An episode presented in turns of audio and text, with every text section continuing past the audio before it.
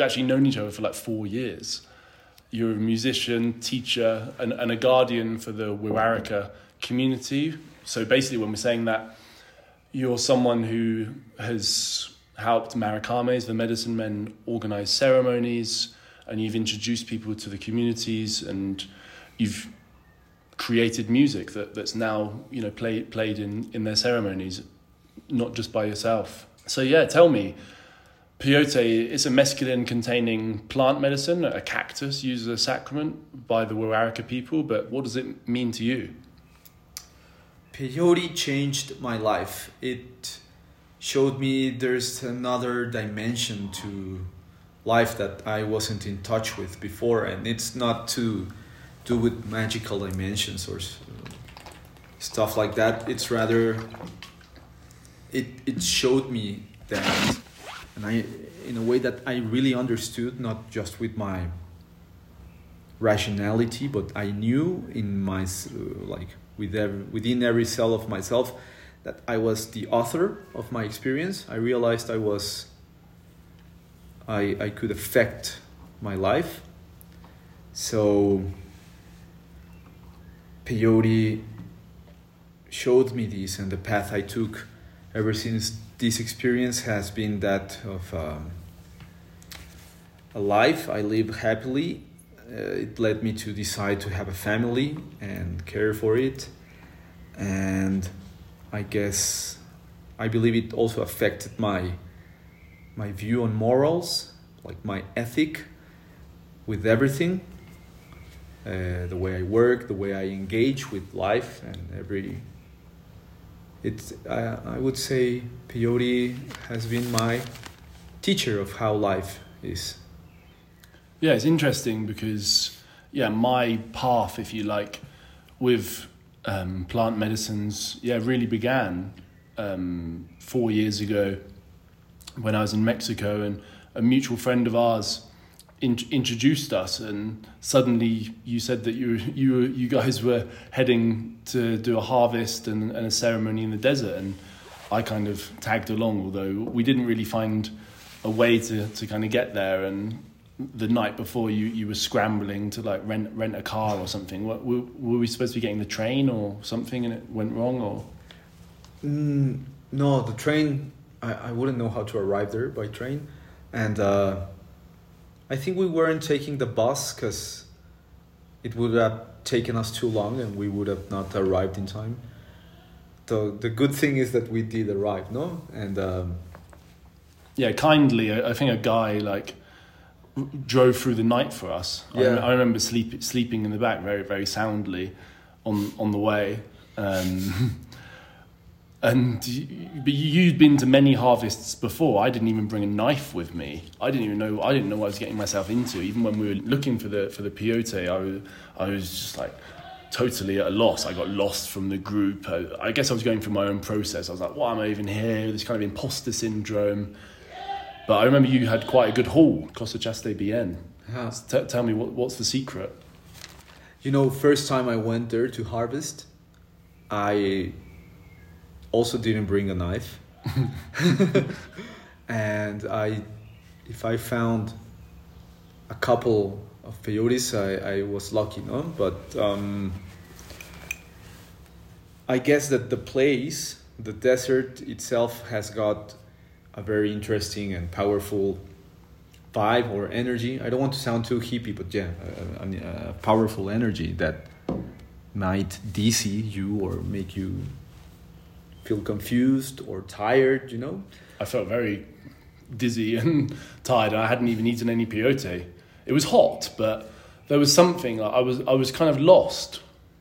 Yeah, yeah. It's not only like the weather, because of course every desert can extenuate you or uh, but yeah th- there's something going on in that area for sure and uh, yeah it's a unesco sacred site i yeah i think like that seven around 70% of the plants that grow there are and endogenous is that the word in english Psych- psychedelic no and that they only grow there. oh endogenous they're, they're like indigenous to that land yeah yeah yeah sure and that they won't grow anywhere else. So yeah, there's like a lot of riches in, in that place. And So I guess before we go any further, it's, it's probably remiss not to mention, you know, some heavy hitters like Michael Pollan and others, the Native American Church, concerned about the conservation of, of peyote because it, it, it is under threat um, for various reasons. Peyote tourism, as, as we're discussing, and agricultural food companies coming into the area. Um, and also messing with the um, water because they need they need so much water to to feed the, feed their tomatoes. So I, I think it's important for us to, as certainly myself as, as a white British person to be very conscious of how much peyote I might consume. Um, but what's your view on the whole thing? Well, first off, farming in a desert is just preposterous or ridiculous, and uh, anything done just because it's cheaper and search of profit without taking into account like the environment or the circumstances that that are going to be affected by this profit seeking i do not agree with that. I'm also like a person a, a white mexican. Uh, i'm not an indigenous or fully indigenous mexican people with the right to go and cut or harvest hikuri or sorry hikuri is like the Wixárika name for peyote Sure. uh, I do think that not all laws or rules are to be followed. I believe that this cactus and the, the spirit that lives in it is here on this earth for any anyone that wants to approach it, get to know it, maybe develop a relationship with it. I think that as with everything, you will be received or welcomed in the same manner as you approach it. I have like one one foot on like this Western rational mind frame, and I understand that resources are finite and should be taken responsibly. And I have another foot in this mind frame that's been affected by my experiences with peyote itself and the Wixárika people. Yeah, I mean, is this is this kind of like faith in the unknown that meant that until recently, you know, some communities weren't even collecting the seeds from the peyote, right? They just to to replant in ceremonies. I, I've been in ceremonies where the seeds haven't been collected. Yeah. I've, I've always kept the seeds because, I mean, or gathered them for someone because they told me to do so. But I do not know of anyone that actually plants them. Some maracames have told me that, and I believe, the, I, I, I do give this a chance to be real. Uh, peyote appears magically sometimes. And the Maracame is like the medicine man or woman from the Oh. from the Wixárika community. But there's this whole cosmology with the deer at, at center stage. They believe that peyote grows in the footsteps of the deer that wanders across the desert. Where did that idea come from? Uh, poetry, really old poetry.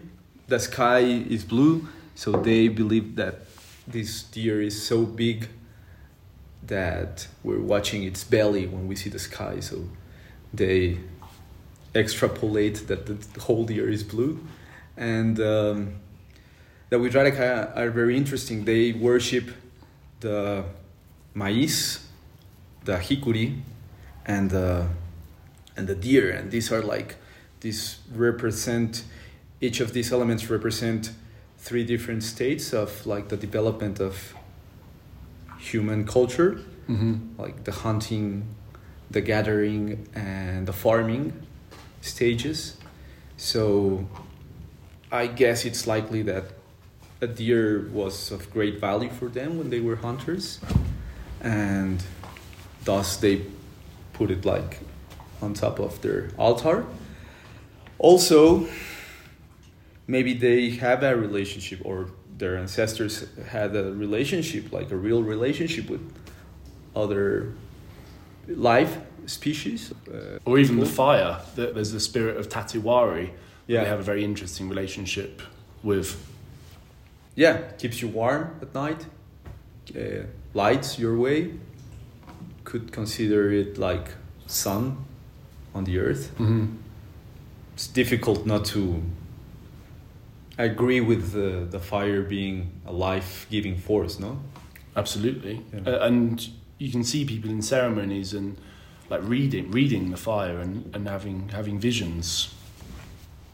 Yeah, I wonder sometimes if it's not like my optical nerve just being overstimulated in the dark, or um, yeah, fire is wonderful wherever you see it in the stove or in a bonfire. It's just a massive amount of energy transforming everything around it. So Mhm. Totally. I'm sure there are many things happening that I just can't explain or we can't explain yet. Why don't you tell me a bit about like how the Wixárika have defended their culture and their community throughout this time against the Spanish conquistadors and through to the current moment? Is I've never visited the communities themselves, but have spent time with the traveling Maricames and, and their families. And yeah, it's very very impressive the way they've preserved their language and their customs, as I say. Yeah, first off, I'd like to say that I became really interested in these guys and was able to invest time and energy into getting to know them. So, um, the term guardian that you said at the beginning, I, I feel honored or like uh, I feel like a big responsibility to be considered that. I have learned a lot for sure because this was like the main focus of my life for the past six years before I became a father. And most of what I've learned has is a mixture of bonfire talks with people that don't speak Spanish, also like visions or understanding mo- aha moments that come from Mm-hmm. ceremonies and you know a, a little reading as well some archaeological texts or stuff like that. But these guys that Wixárika probably were the same people that started doing cities in ancient Mesoamerica uh, and Nahuac I think it was called back then and but the guys that are Wixárika today they just decided to stay hunters. And uh, what's the opposite of sedentary? Uh, nomadic. nomadic yeah. And um, i think this speaks of a special flow like an, a never adapting nature. Uh, and i see that in, in them right now like i wasn't around during the spanish conquest or the mexican revolution or the cristero wars Mm-hmm. uh, I am around now. I've seen how they learn and respect everything that affects them, and they incorporate it into their practices. So I think they still have this unbroken lineage because they just run with it. They just like, if life gives them lemons, they make lemonade. Certainly, and the peyote does does still grow as well as what grows naturally in the desert. There are a number of conservation projects that many people around the world have, have contributed to. So, yeah, it's really amazing. It's clearly changed a lot of people's lives and in popular culture. There was a Patti Smith album recently that referenced peyote in the title, and there's obviously Huichol, which is the colonial word for Wixárika jewelry that, that's popular all, all over the world, especially especially here in Mexico. Um, and some of the most famous trips, I mean, Aldous Huxley's Doors of Perception, he was under the influence of mescaline, and mescaline, I think, was the first psychedelic to be synthesized in a lab. I I checked it before we did this, 1897. Mescaline was synthesized from peyote, and, and that led to Aldous Huxley, um, Hunter S. Thompson. So it is incredible what, what influence such a relatively small community and, and their practices and their sacrament has, has had on the world. Yeah, I think it's one of the oldest traditions that uses these entheogenous plants. No, Yeah. uh, don't know about ibogaine, but uh, don't know if it's as old or it claims to be as old as as the Wixárika ways. I think there's just evidence. There's just clear evidence for for the the, the length of time that peyote has been consumed vis-a-vis other other psychedelics for whatever reason. I don't know. Maybe stuff's easier easier to res- preserve in, in the desert than a, than a jungle. Or it's easier to get to the desert than through the jungle. Indeed. Yeah. Less less machete work. yeah, Yeah. exactly. And and the ceremonies, the ceremonies really are really are quite something.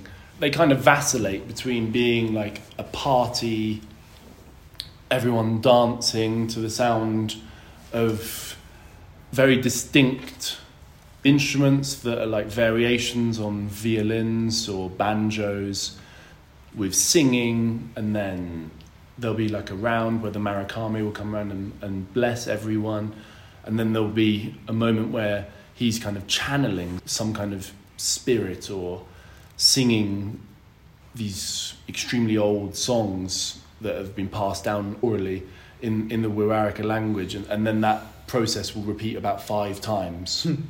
Um, and sometimes it's preceded by the whole group having to write down every single sexual partner they've ever had and everyone saying it out to each other and then putting the list wrapped around a twig in the fire to kind of release the energy. So it's a real kaleidoscope of activities and practices. How would you sum up? I would tie this with the the the Wixárika being like a very flowing culture. The you said that it oscillates between like uh, really serious stuff, Mhm. you know, like the Yeah, it goes between the introspective and the extrospective, if that's the word. Yeah, uh, and and I think this speaks of the the Wixárika nature. Like they preferred to isolate themselves up in the mountains rather than engaging in like frontal combat with whomever threatened them along their history, as opposed to the to the Native American cultures that ha- were have this like military discipline in their Mhm. ceremonies. These guys would rather just play music and dance, enjoy themselves. Yeah, I think that there's a there's a wisdom to this being playful all the Mhm. time because sometimes when hikuri kicks in and when the experience gets serious Yeah, they call it peyotado. you know? empeyotado, yeah. And when you really see like the edge of your understanding or go beyond it and things start getting eh, not only confusing but really challenging for you to grasp, what's better than to have a laugh, no? And I Mhm. think that's one of the biggest lessons I've learned from them. Just be able to, to crack a nice joke. Yeah, the ceremonies are, as I say, always punctuated. It's never one mood for too long. No. Um, and they really like to fool around. I remember Feliciano, especially. You organised a a ceremony at your parents' house out, out of town once. Yeah, really, really funny guy. I wonder how he's doing today. Um, it's been a while since I've seen him, maybe half a year. He's doing good.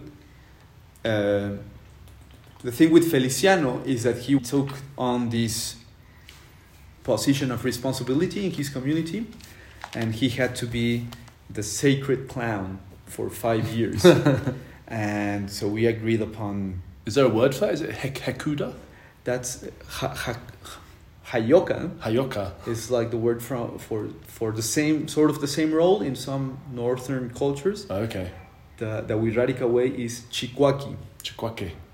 the sacred clown, which is like um, maybe a simplification. You, It's Mhm. like there's something lost in the translation, but for sure, um, powerful position to have, and uh, I tried to help him and support him for a year by organizing these ceremonies with him. It seemed to me that he was he wasn't playing any role. It seemed very like inherent.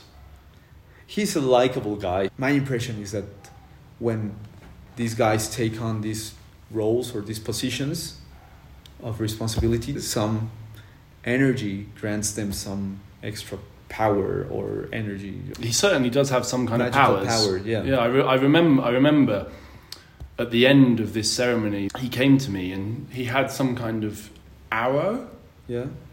and he spat spat on it and put some on my chest, and then used the arrow as some kind of straw. And suddenly, I could see a knight in shining armor leaving my body, and I did certainly feel at the moment and afterwards that there was a kind of warrior archetype of my ego that maybe isn't especially in some aspects helpful kind of leaving my body i, I definitely still am you know like determined it's not suddenly it leaves and you know the, the like ego or the the fighter leaves but yeah something happened in that moment You know, ever since that time, every time I've seen you, you look a lot more shabby. So not so now uh, for sure. The thing that the the arrow you describe is what they use to like move energy, called Mhm. muvieri, which translates to feather. But yeah, um, I love something about this culture, and is that uh, it's the that no Maracame learns from another Maracame. They all learn from the fire and from Hikuri. So they've all got their techniques. And Feliciano for sure helped me as well a couple times. pamparios Pamparios. That's thank you in, in, in the Wixárika language. You, you just mentioned a word for the, the energy arrow. Are there other, any, other, any other words that, that come to mind? Like important words in Wixárika, you just said the most important. hmm Pamparios. Because it is like a, I could feel it, like there's a real gratitude that flows through them for everything. For all, all objects are, are considered sacred. Yeah, a lot of love as well. I yeah. They respect everything, so they learn from everything, so they can live with everything, and that thus they adapt, as I've said before. And I remember this one ceremony in which some creepy energies were lurking around us, Yikes. and the way the maracame sang, because the maracame sings to you to move energy, the way he sang was um, with a lot of love, even though they were creepy. Maybe they were creepy or spooky to me, no? Mhm. but it seemed to me that he, that he sang with love and explained to them what we were doing and that they had no place there. So, um, yeah, they are genuine in their, or most of the ones that I've gotten to know are genuine in the, in their welcoming manners and in the, the way they give uh, whatever they give to you. Of course, Yeah. of course. But obviously, obviously, some some communities are more welcoming to people from outside the Wixárika traditional community than than others, right? Um, there's Marakames now traveling across the world, sharing the medicine, um, using that money to help their communities. Others are more kind of insular. Um, how is that playing out? They live on the Pacific side of the two ridges that go through America. Sure. or North America, and um, yeah, I I have been fortunate enough to to get to know the the more friendly community, the more welcoming community. I have heard of other communities that do not welcome strangers so much, or that rather they don't like outsiders working hand in hand with the with the native Wixárika people. Uh, that's not the case with the people of San Andres, which is which are the people I, I know. I think you are welcomed as in the same way as you approach them. If they see a good heart and commitment and real interest, they are happy to share. And regarding the, the traveling around of the Wixárika people, I've seen them, in my experience, uh, accompanying them, being very well received by people interested in their ways, people concerned about the ecological threats to their territories, Mhm. and and well, they, they are they have a very flashy cosmovision, no? So Um, and some of the outfits are, are, very, are very, very impressive. They wear these kinds of white, long fitting robes with red, blue, purple embroidery and tassels and these large, they're not sombreros. They're like a mix between a kind of sombrero and a more like Australian kind of bush hat, but then with also tassels coming down.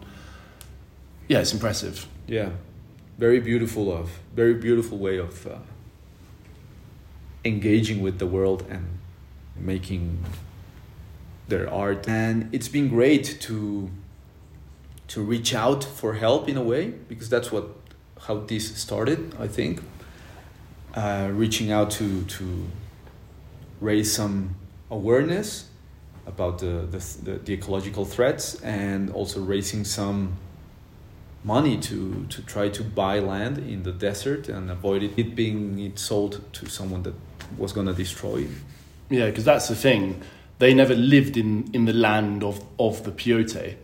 They, they were kind of nomadic communities, as we said, living, living further north, and, and they would make these pilgrimages once or twice a year to, to harvest medicine. But now, with these highways and big tomato fields, it's difficult for them. So, you know, they're trying to buy some land um, and having some success. But I understand that obviously some communities don't have these medicine men that invite people in or that go traveling and like in other other traditions in the Amazon that this is this has led maybe to some tensions.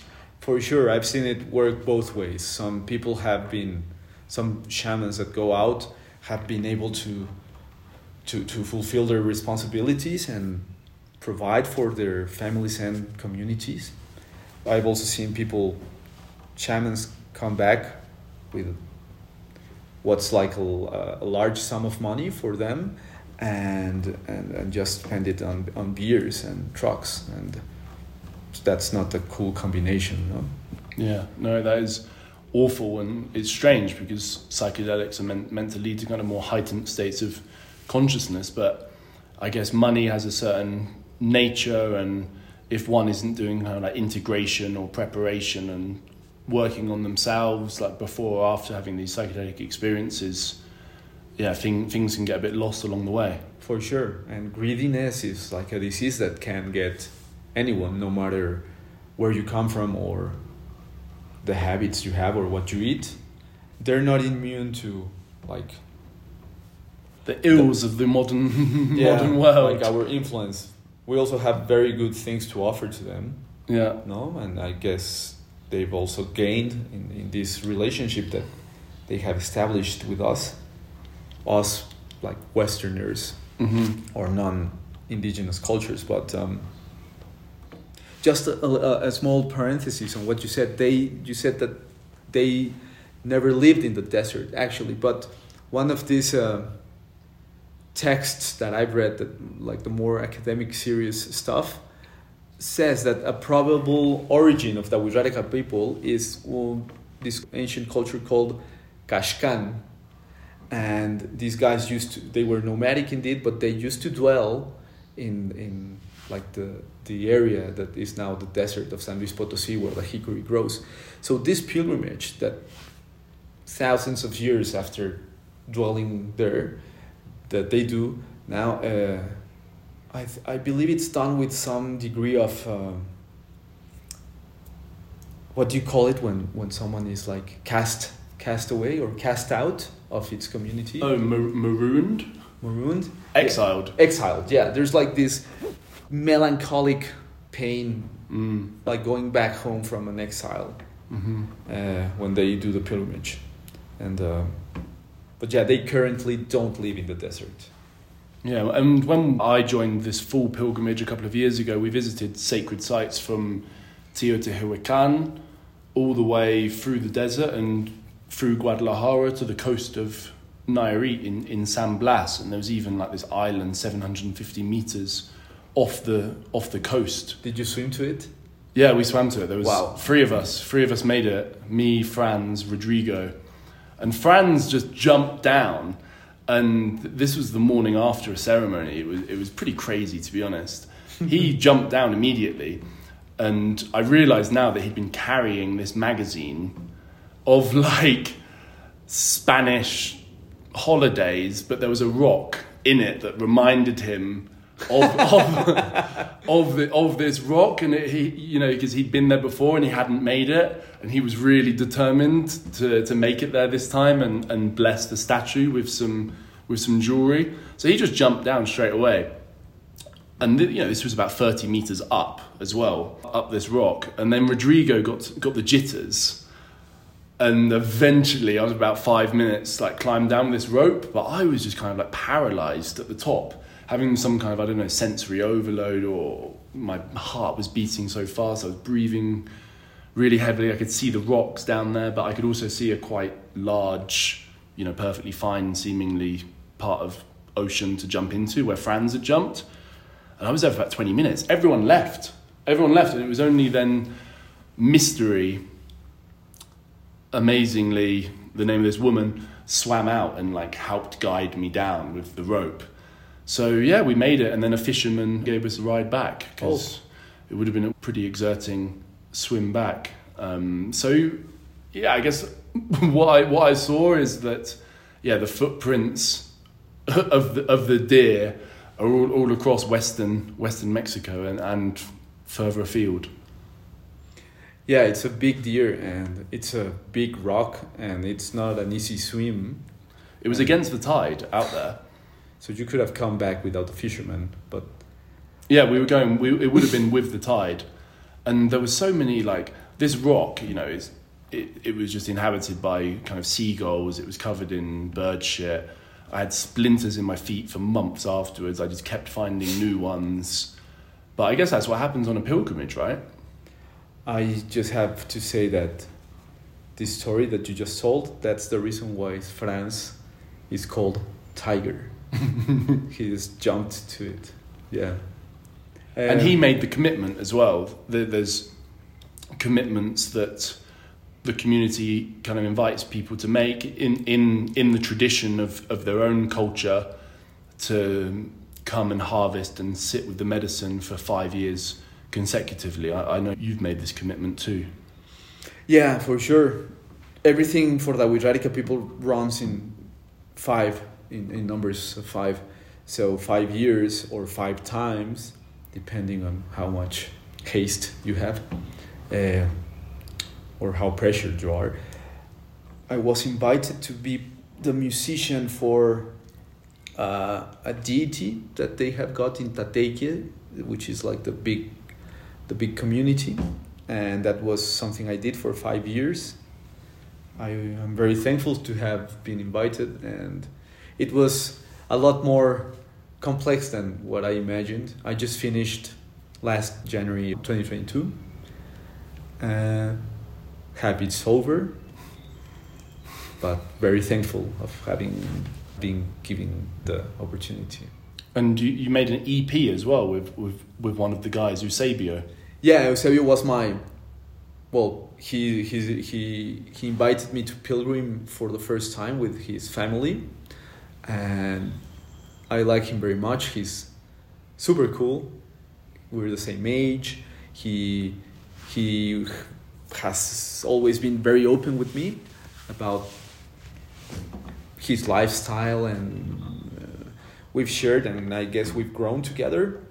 Um, and he's an incredible violin player. I don't know the, na- the name of the name of the exact instrument, but yeah, yeah, he's he's an amazing musician, very intelligent person, all around. And um, yeah, I did some music with him. We were playing together for this God, and uh, you know there there are some responsibilities that come with with this position.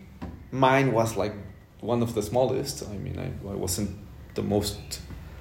I wasn't in charge of the the god itself. I was just a guitar player, but I did have to buy some stuff and you know, toll booths on the way to the mountains and all that. So I did this music to to help me uh, have money to do all this stuff. I had, you know, to pay for it.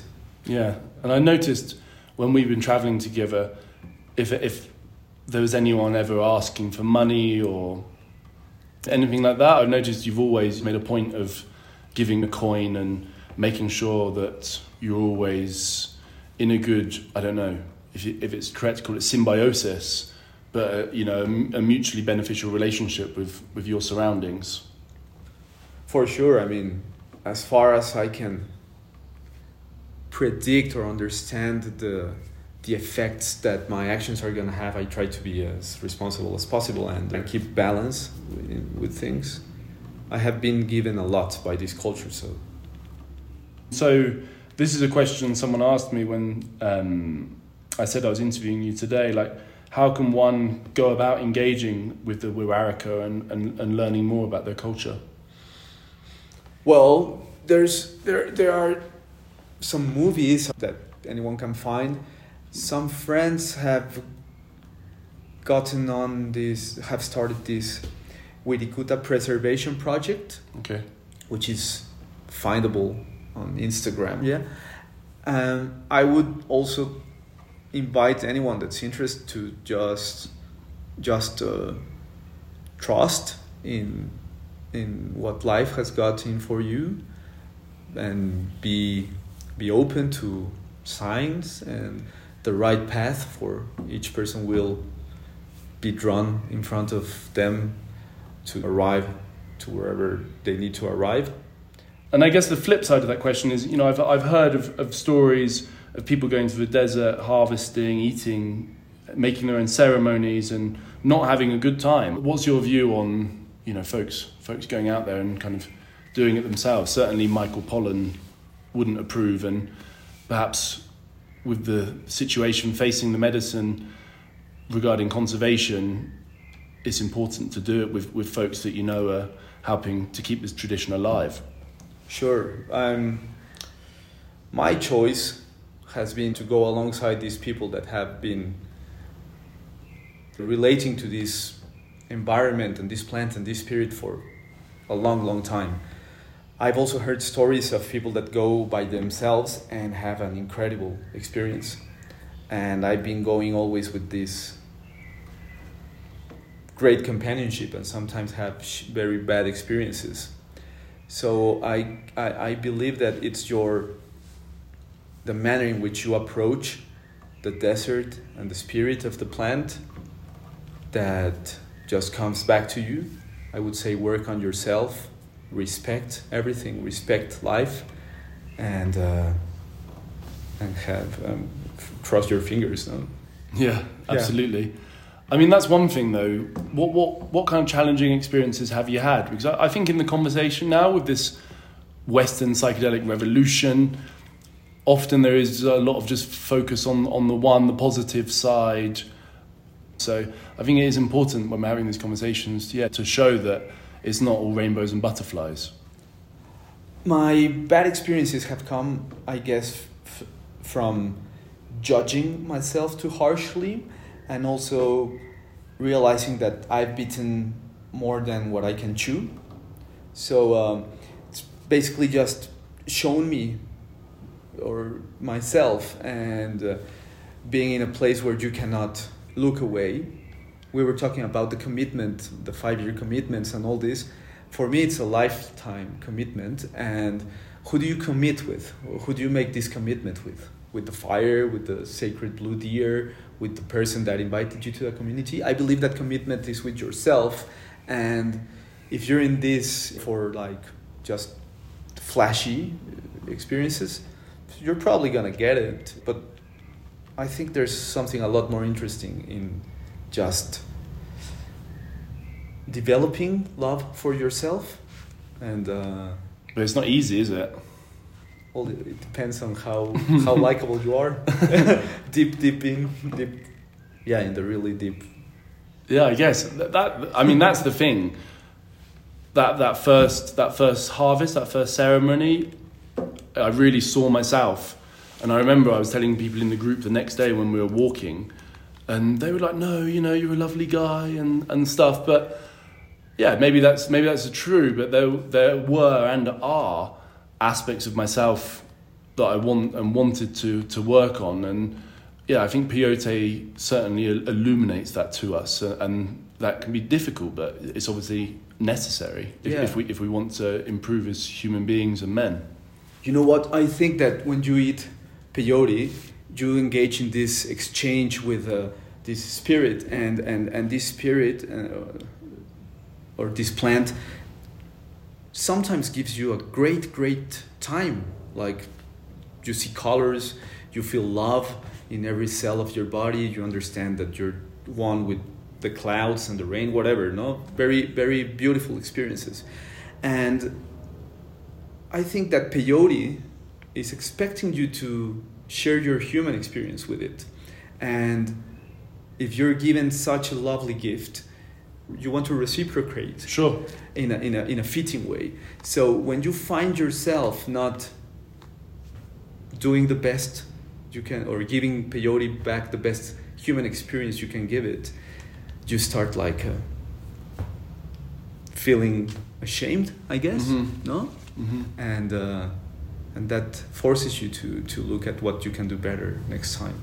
Absolutely. And, and more than that, more than these kinds of like psycho spiritual transformations people have had, we don't have to necessarily go into the details. That they're not necessarily backed by science, but I've, I've personally heard some really, um, really striking stories of, of recoveries from certain illnesses. Yeah, I believe, thanks to peyote, that we are authors of our own experience and you can manifest or live live out whatever you want to live no um, Do you, do you still have some growing here? i do yeah How, how old are they now? the, the the oldest ones i have are around eight years old Eight. i mean i that i harvested them eight years Okay. ago and they've been with me ever since because it takes that that's the whole thing with the conservation story is that it takes about 15 years for them to kind of form fully from from from a seed which is a, which is a rather long time even trees certain trees can grow in that time Yeah, and bear fruit in that time. Yeah. It takes them a long time. They I guess they grow up with a lot of effort because they only they got not much water and a lot of sunlight, but that's the way they like it, so that's why they they decided to grow there, no? Or uh, yeah, it takes a long time for them to, to grow but you know it amazes me that i've been sometimes to the desert more than i can remember but i, I can recognize the places where i've been maybe six months earlier or one year earlier and remembered not finding any hikuri in that area and going there next time and being amazed by the, the amount of peyote found in the same place i can even see the like the some of the offerings that we left the last time. It seems to grow from one night to the other sometimes. so that that supports this kind of argument of, of the deer footsteps as, as opposed to the more um, rationalist 15 years to form argument Yeah. Both are true, I guess. Well, I, I think that's an interesting note um, to leave it. there, there's this play right now during this whole psychedelic revolution of this, you know, the people that uh, want to see the data and then the people that have spent time with these indigenous communities and believe that there may be much more than mere data. Absolutely. And as someone that has spent some, some time with them and whose view of the world has been affected by the experiences of their culture, but also having been raised and grown in, a, in, a, in this other, more rational way of looking at the world, uh, I believe there's a lot of responsibility in like being, being honest and trying to, to not match them, but to, to, to have these two ways of looking at, at uh, this situation. I, I guess it would be irresponsible to say just say, "Oh, don't worry, peyote is gonna magically grow again."